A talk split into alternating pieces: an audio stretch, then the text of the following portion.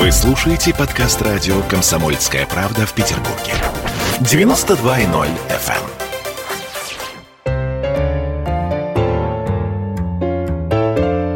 Книжная полка.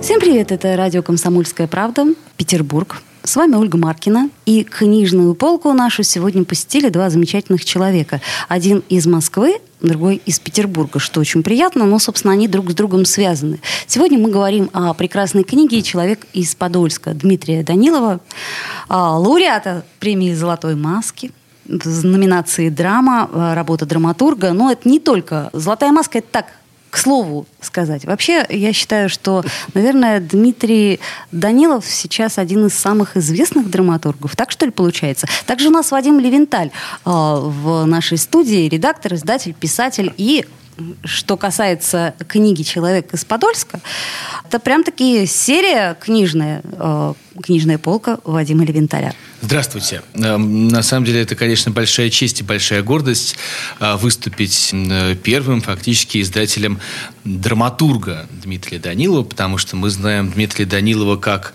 писателя, поэта и драматурга. И я вот э, представляю Дмитрия Данилова и задавая, может быть, первый вопрос, хотел бы спросить.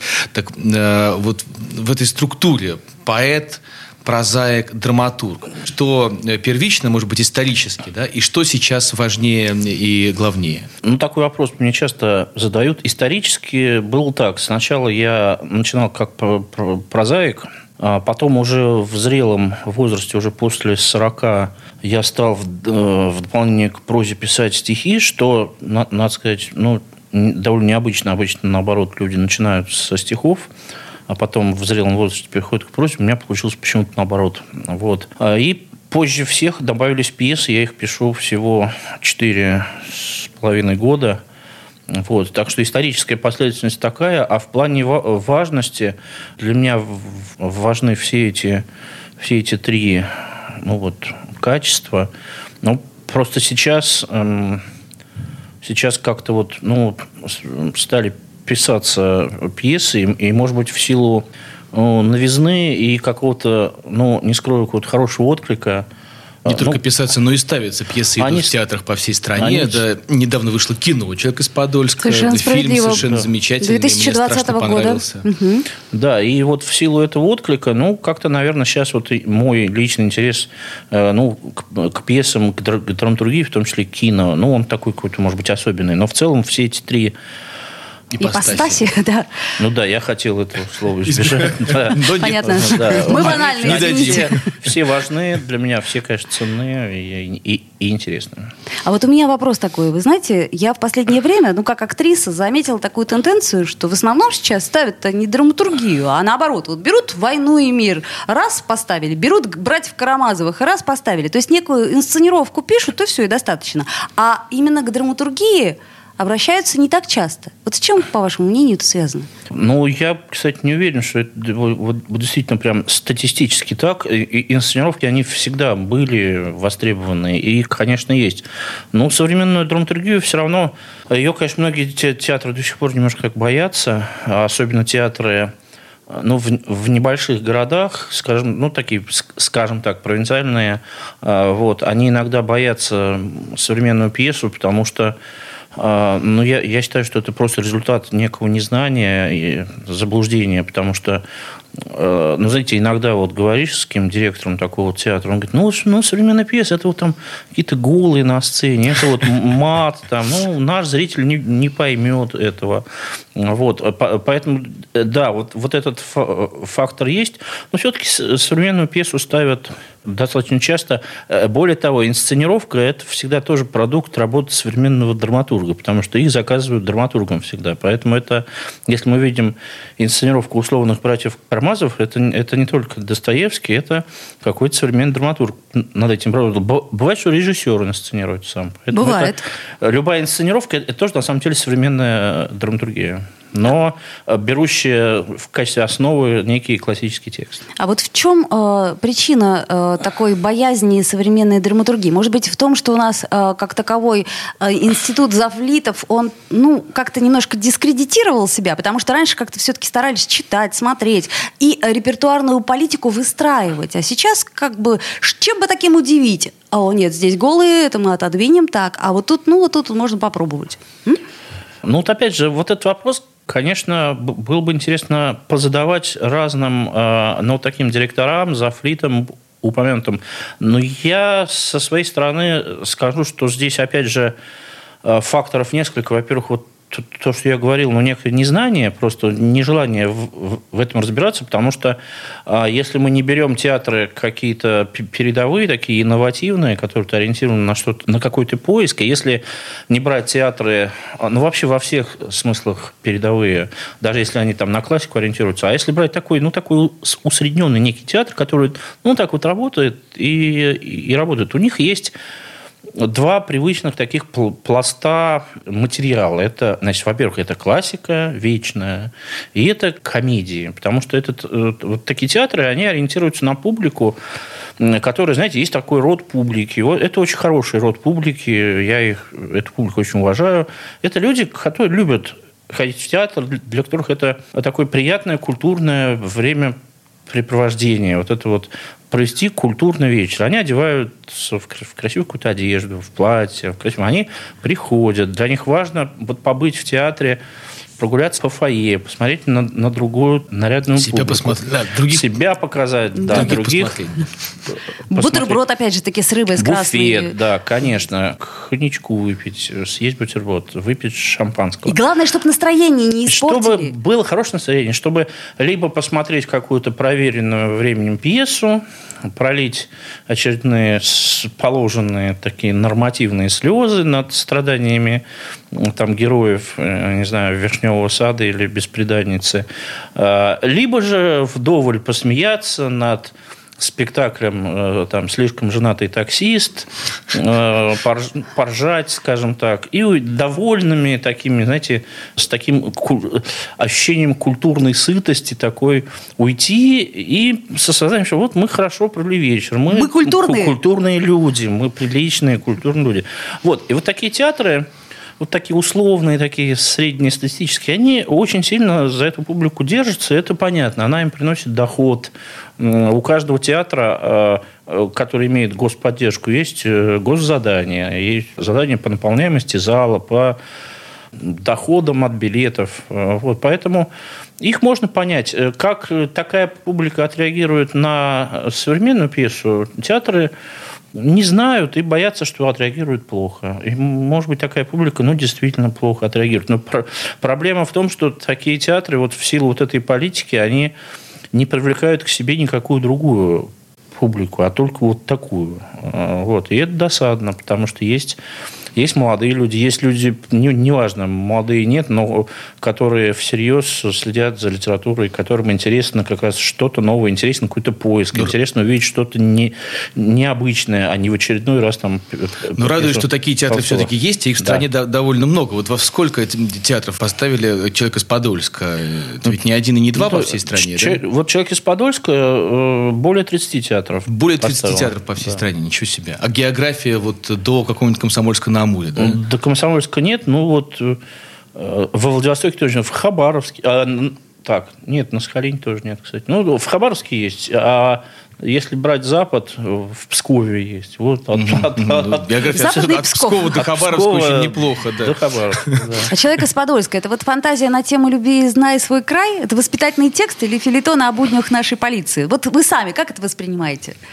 Ну, э, я так сказать, стараюсь свято чтить э, вот этот принцип, что автор не должен э, говорить о том, что он хотел сказать. Вы все сказали. Я, а... Нет, более того, я не то, что все сказал, я, в общем ничего сказать и не хотел. То есть моя, эм, я свою задачу всегда рассматриваю как эм, задачу по, по созданию некой такой пустой структуры. Вот я это, я вот веду курсы драматургические, я там это сравниваю с таким пустым трубопроводом, такой системой труб, такой, желательно как-то интересно переплетенных, вот, и которую содержимым наполнят режиссер, актеры и, и в итоге зрители. Вот они посмотрят, они будут в это вдумывать какие-то свои смыслы. Потому что когда автор сразу закладывает свои смыслы, вот этот руброд заполнен, и режиссеру и актерам остается просто, э, ну, это похоже на такое раскрашивание цветными карандашами, вот такой раскраски, что здесь желтеньким, здесь зелененьким, вот. А зрителям остается просто, им сразу говорят, что, дорогие зрители, вы сейчас должны думать о том-то, о том-то и переживать э,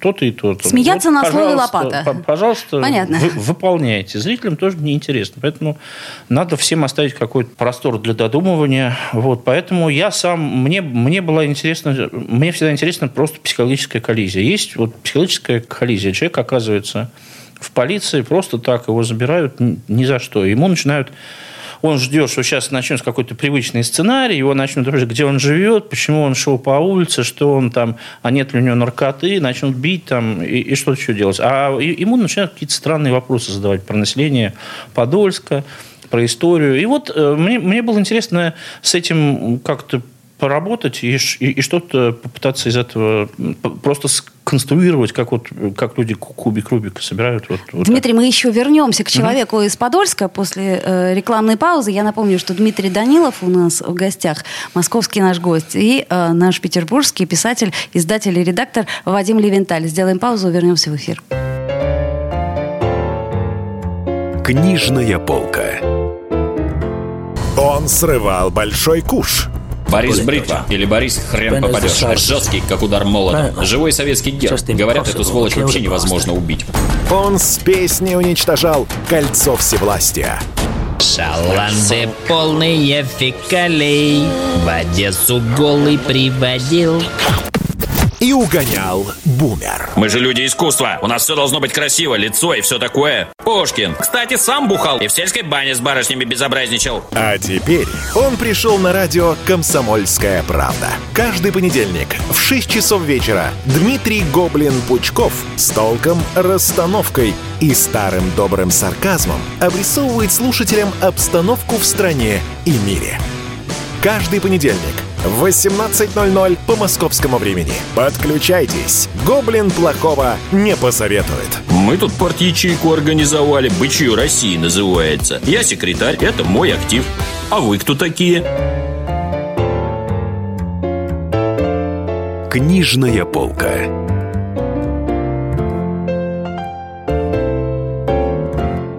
А это мы вновь вернулись в эфир. Я напомню, что в передаче «Книжная полка». И сегодня у нас в гостях Дмитрий Данилов, прекрасный драматург. Сегодня мы рассматриваем исключительно драматургию, ибо...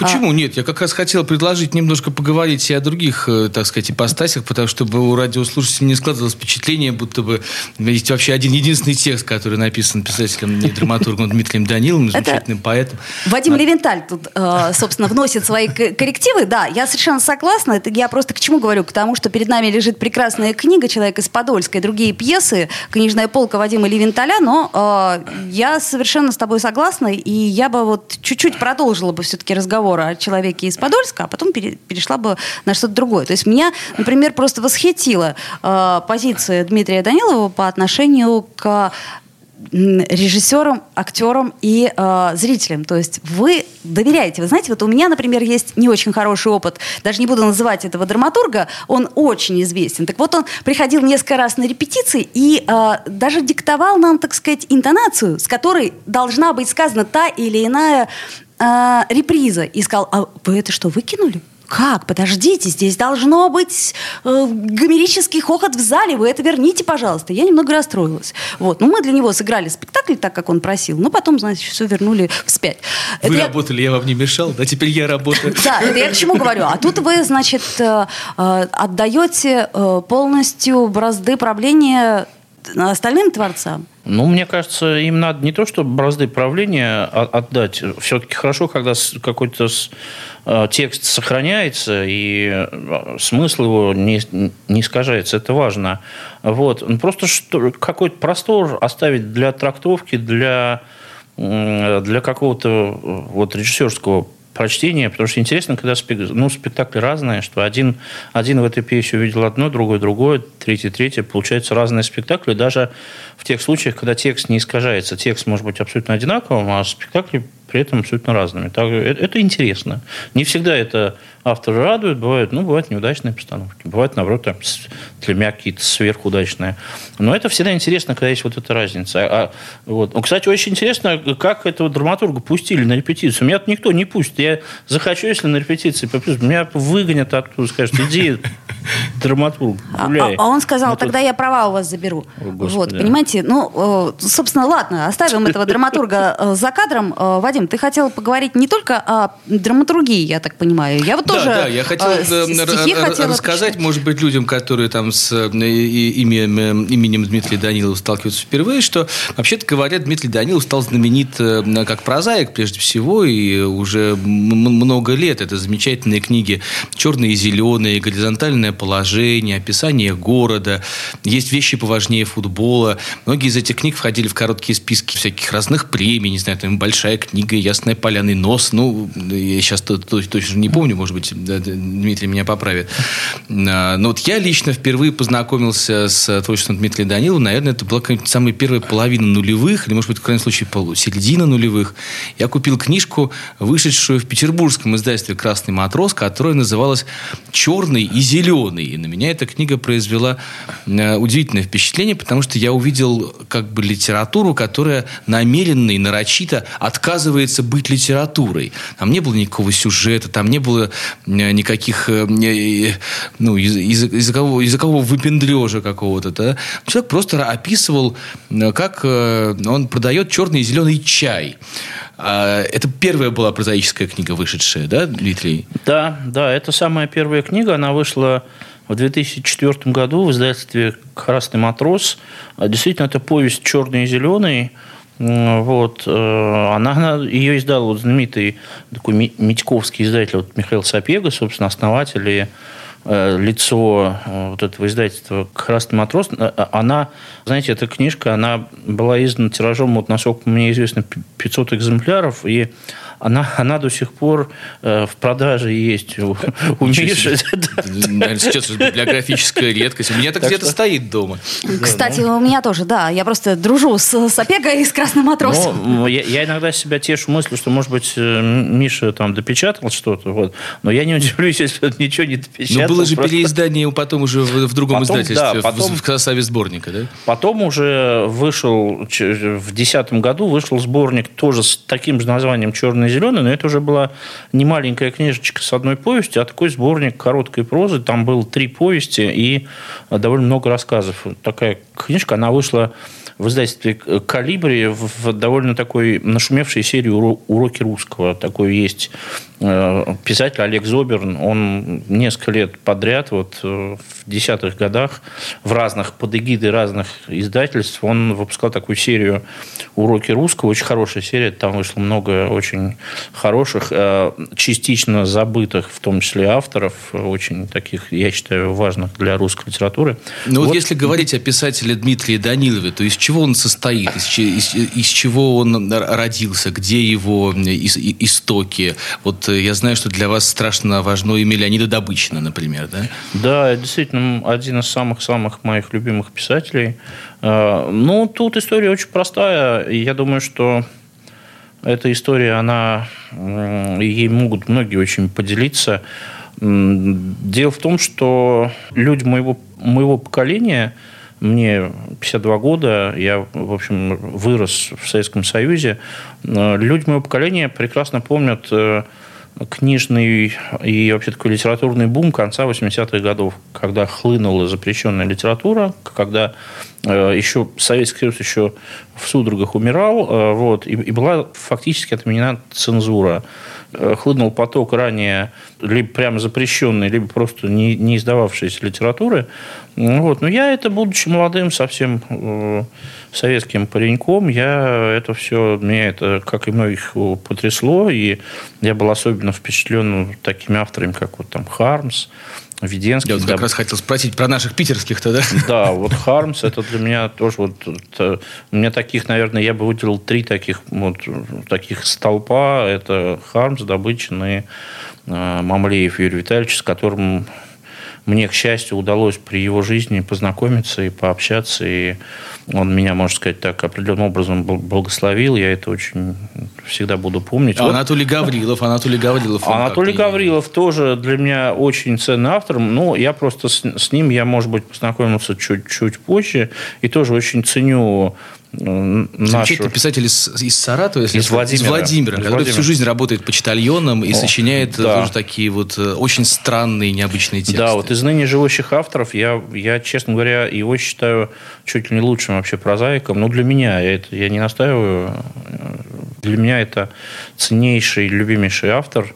Да, вот Анатолий Гаврилов тоже. Я просто, как многие тогда, и, ну, собственно, не только тогда, а всегда, будучи таким вот молодым человеком, я начал что-то такое, что называется, кропать какие-то маленькие рассказики. Мне было 20 лет. Э, ну, я вот несколько лет этим занимался, написал некоторое количество вот таких маленьких совсем рассказов. Они даже некоторые из них у меня сохранились. И я бы их, если был бы повод, я бы их мог показать. Мне за них не особо стыдно. Они вполне такие нормальные. Вот. Но дело в том, что у меня не было совершенно не было литературных знакомых, то есть вообще это был полный вакуум. А как же Асумбес? Это следующая история. Вот у меня было два старта таких. Вот, вот тогда в 20 плюс лет у меня никого не было, мне как некуда было пойти, просто ходить вот по редакциям со своими какими-то распечатками что-то мне как-то, ну, что-то как-то не получалось. Я почему-то понимал, что ничего из этого не получится. И потом у меня был длительный перерыв, я много лет ничего не писал. Потом я э, снова возобновил эту свою практику уже после 30, опять стал писать прозу. Вот. И там уже, ну, уже был интернет, уже было все совсем по-другому, было проще искать какие-то пути э, для демонстрации своих текстов. Я даже, знаете, я даже не избежал э, прекрасного сайта Проза.ру. Я, я, я там некоторое время публиковал. И не боитесь признаться. По-моему, это, это прекрасно. Да, я да. тоже хотела сказать. Ну, в общем, да. Тем более, знаете, э, это был 2001-2002 год. Я когда на Проза.ру пришел, и там я где-то там год-полтора так, працевался, там было всего 7 тысяч авторов.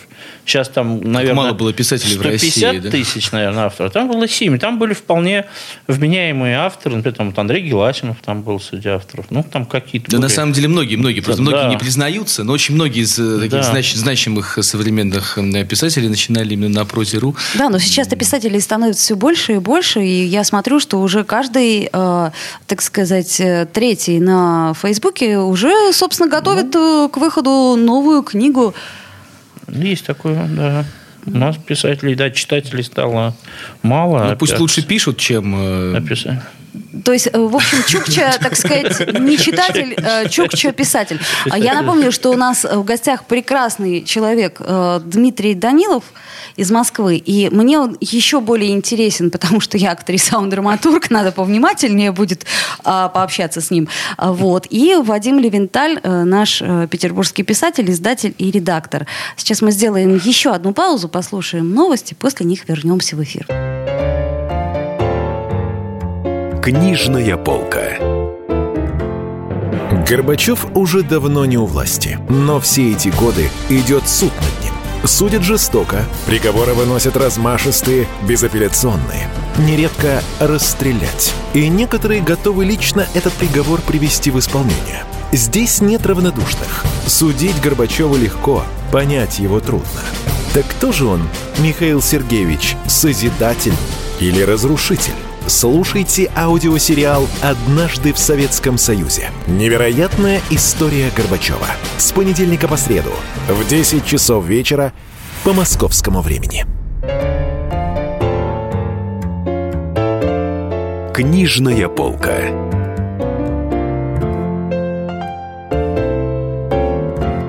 Вновь возвращаемся в эфир. Напомню, что «Книжная полка» передача у нас сейчас. И Дмитрий Данилов, из Москвы. Это я все время подчеркиваю, потому что у нас есть некое противостояние э, Москвы и Петербурга, а мы э, с А Вадимом... книжка Леви- называется «Человек из Подольска». Да, с Автор Вадимом «Человек из. Москвы». А, Из Петербурга. Так вот, я хотела, кстати, задать вопрос. Все-таки есть у нас это противостояние? То есть Москва э, лучше Питера или хуже Питера? То есть это такой вопрос, вы же понимаете, да, вечный, и, собственно, мы не будем на него глобально отвечать. Ну, Москва, конечно, лучше всех, но если серьезно говорить, то, мне кажется, это противостояние, оно во многом такое игровое, и я вот, знаете, я успел еще послужить в советской армии, я там сталкивался с людьми вот из всех э, союзных республик, из множества городов, и я из этого всего вынес убеждение, что более близких и, и похожих людей, чем москвичи и питерцы, конечно, нет. Если, если сравнивать вот москвичей и питерцев с одной стороны и жителей любых других российских регионов, то быстро очень выяснится, что москвичи и питерцы друг от друга, в общем, мало чем отличаются. Только по репликам и бордюрам, Ну, да? Как-то да. Ну, может быть, немножко там, ну, ритм жизни, может, у нас более бешеный, здесь такой более спокойный. Ну, ну конечно, города разные визуально, но это тоже, конечно, накладывает. Вот вы растете среди вот таких домов, мы там среди немножко других. Нет, Ну, еще, есть еще один очень важный момент противостояния. Как раз хотел э, тоже донести до наших слушателей важный момент, что Дмитрий Данилов такой довольно знаменитый футбольный бол- Вот, я- болельщик. ты меня прям с с языка снял. То есть я так понимаю, что вы э, не пришли в красной майке только потому, что вы пришли к нам. А, вот. Вообще в красные. А, неужели вы болеете за... Я за Динамо болею. Я в красной майке не хожу. Понятно. Так. А, Не, ну я могу на себя что-нибудь красное надеть, но просто потому что это, это нормальный цвет, и его не надо его отдавать одному известному клубу. Не будем делать ему рекламу дополнительно. Да, да, вот этим, вот этим любопытно, да, что Дмитрий Данилов знаменит как, как вот многолетний такой преданный э, болельщик. Ну, скажем, прямо команда, которая вроде бы не самая удачливая так последние как-то да. Ну годы, так, мягко, да. мягко говоря, последние 40 примерно лет. так, Ну, не 40, меньше, ну да. А есть, есть ведь какое-то родство тут, да? Вот если я болею, то болею за как команду вот, э, ну, вот не, не, не, не, не- не самую удачливую. Или когда э, вот э, мы говорим о любви к городу, мы будем говорить о любви к Подольску или к Мытищам, да? Вот, есть же огромное количество писателей, которые едут в Париж, например, потом пишут книжки про Париж, да? Едут в Лондон, пишут книжки про Лондон. Такие книжки постоянно выходят. А что вот это за позиция, в которой мне дорог Подольск, мне э, дорог, э, дорого Динамо? Вот э, есть здесь как- какая-то сущностное зерно? Ну, если говорить о, о- о футболе, в, в принципе, это, ну, отчасти так случайно получилось. Просто я, я когда первый раз на футболе оказался, вот на стадионе именно, не по телевизору смотрел, а пришел на стадион, э, это, ну, был ст- ст- стадион «Динамо», так получилось. У нас в- во дворе был э, был парень, который занимался в футбольной школе «Динамо», и он как-то мне все время говорит, ну, что ты вот все, давай там на футбол сходим. Ну, я как-то в один из разов мы пошли, и это было именно «Динамо». Ну, я, я как-то их полюбил за их вот это убожество. Они тогда, это был 83 год, и они просто страшно играли. Это невозможно более ужасную игру просто представить невозможно. И при этом они, это клуб с великой историей. Вот с велик, первый чемпион страны вообще вот в истории. Это там, там Яшин играл великий вратарь. Там было огромное количество звезд. Было турне «Динамо» знаменитое э, в Великобританию 45 года. Ну, Это золотая абсолютно история. И нынешнее такое вот страшное, мрачное убожество. Я как-то вот очень... ну, вот это сочетание качеств мне очень как полюбилось. Я, я понял, что все, я, я прямо их полюбил и, и буду за них болеть. Ну, может быть, если мой первый поход на футбол был бы там... На «Зенит», например. Ну, кстати, Ну, на «Зенит». Зенит тоже хорошо играет иногда. Знаете, вот просто диву А даешься. и тогда не очень. А что, что вы э, чувствуете в тот момент, когда вы смотрите, как они несчастные бегают вот за, за мячиком и проигрывают, проигрывают, проигрывают? Ну, это все ужасно. Это хочется ругаться матом. Берет зло, насвоит отвращение к футболу на некоторое время. А, Но в итоге все равно вот все равно как-то понимаешь, что все равно, ну, невозможно будет вот бывает, что просто лю- люди перестают болеть за команду, они просто настолько обозлены становятся, что они просто начинают искусственно э, там, будут болеть за, какой-нибудь там, за Краснодар, там, условно, сим- Понятно. симпатичный, симпатичный Насколько клуб, я там. помню, кни- книга Да. «Есть вещи поважнее футбола» как раз и посвящена посвящена и «Динамо», и историям, Да, как вот вы ездили... про все это, да. э, ездили на матчи вот за ними там по всяким разным регионам. Э, Ну, я там мало, конечно, ездил. У меня совсем мало этих вот выездов, так называемых. Так вот, я просто, что я понимаю, что все равно я буду, буду за них болеть, все равно это вот это вот, ну, знаете, такое вот, я всегда это говорю, вот сравнение у меня такое есть дежурное, вот, как, знаете, в советском кино такие были персонажи, он был из знатного, но обедневшего рода. Они обычно, ну, вызывают симпатию такие. Я, я никогда не мог э, понять, как можно начать болеть за команду, которая вот у всех выигрывает. Там, допустим, там, хоккейные ЦСКА 80-х годов. Вот, ну, Популизм. ну, как-то не знаю. А люди вот так вот, Конечно. хорошо За играют, лидера. Вообще-то все за лидера Я вот всегда. это ненавижу, вот это все. Ага, то есть вы, э, так Нет, сказать... если Динамо вдруг начнет все, Ну, там, все выиграть, я, конечно, буду очень рад. Но именно вот на- начать болеть за такую победную команду, которая все, всех обыгрывает, я как-то я- я- я никогда этого не понял. Там хоть, э, вот Спа- Спартак тот же, э, ну, они, правда, там так тоже чемпионами в то время, 80-е, долго не могли стать, но все равно у них все было прям безоблачно на, на нашем фоне. Я, я, я никогда бы не смог за, за такую команду болеть. Это как-то что-то в этом есть. Знаете как? Ну, вот есть такое выражение э, английское такое. Джентльмен всегда стоит за безнадежное дело. Вот как-то мне это, мне это нравится. Очень Я хочу еще сказать, что в сравнение. ваших стихах ведь эта тема довольно часто появляется. Вот э, тема такой вот, одно из последних стихотворений про наш флаг, да, что вот Ага, флаг да. наш должен быть не белый, кра- красный, синий, а как там у вас сформулировано Там серо? серый, черный и белый. Как вот в окне поезда зимой, если мы на поезде едем по России, мы видим серое небо, черная стена деревьев и, и белый снег. Вот это, ну да, такой вот. То есть у вас в душе зима. Ну так. Ну, это Про- просто очень- Ро- И, Россия... та- и- и такой родная, ст- страна родная, это всех дороже мне. Да? Ну да, но это просто такой очень русский вид, вот такой самый-самый, пр- прям вот что-то. То есть не такое. реченьки да березки, а вот... Ну, вот реченьки это. тоже, да, все. Но, но это вот такой, в этом есть какая-то гл- глубинная, даже не знаю, что такое. вот Слушайте, я-то такое. с вами согласна полностью. Вот душа так начинает стонать от патриотизма. Да, я как- искренне говорю это. Причем, а вот когда вы над текстом работаете, вы скорее кого позовете себе в помощники? Алкоголь или чай? Ну, с- смотря что, вот прозу, прозу писать лучше, конечно, в трезвом виде, и это такое более рассудочное действие. Это надо прозу, ее, ее продумываешь, ее как-то... э, Я с трудом себе представляю, как пр- прозу писать в состоянии подпития, а стихи можно и в состоянии подпития. Это такой некий спонтанный выплеск, как раз... Ну, да, как, не сильно, конечно. А не надо- пьесы? Ну, пьесы ближе к прозе, наверное. То есть шампанское. Ну, такое легкое Ну, что-нибудь. что, ну, что немножко Хотя можно, в этой да, книге но есть пьесы и в стихах. в, сти- в стихах есть, да. Вот пьесы в стихах мы любим актеры очень, да, вот. Как, как, как забыл что-то, так сразу вот проблема у тебя. Как бы пьеска-то в стишках была. Ну, вот, да, там, То конечно... есть забыли сказать, что книжка иллюстрирована прекрасным, замечательным художником Ильей Викторовым. Замечательные гравюры здесь сопровождают. Да, книжка пьесы. мне очень...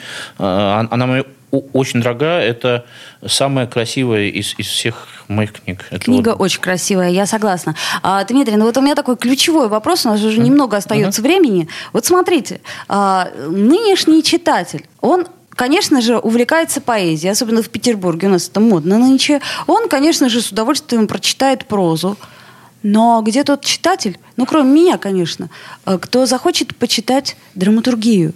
Ну, мне кажется, что вот читатель, который готов читать прозу, он с таким же удовольствием может прочитать и драматургию. Потому что драматургия, ну, такая, ну, скажем так, не хочется говорить слово обычное, но такая, такая, ну, нормативная такая. Это, в принципе, это, я считаю, это раз- разновидность прозы. Это, это проза, ну, там просто преобладают диалоги, а не какие-то, там нет описаний природы, нет каких-то пространных периодов, написанных просто вот автором от себя. Но это, мне кажется, от чтения пьес можно и нужно получать читательское удовольствие. Я сам их много читаю, современных пьес, потому что, э, ну, во-первых, я преподаю, и люди, которые занимаются, они, они пишут, я это постоянно читаю. А потом, ну, иногда зовут в жюри каких-то конкурсов, вот. Я, я, я получаю огромное удовольствие. Если это хорошая пьеса, я как, как читатель получаю Ну, кто, например, хотя бы пару фамилий? Из, из таких... Из, из, ну, из из современных русских из, драматургов. Из современных русских драматургов. Ну, можно фамилий много. Это такие а, а, всем известные люди, как Иван Воропаев, прекрасный писатель. Можно, например, его знаменитая пьеса «Кислород», я считаю, это просто высокая поэзия. Но она написана не стихами, ее тоже можно и как прозу, там есть свой сюжет.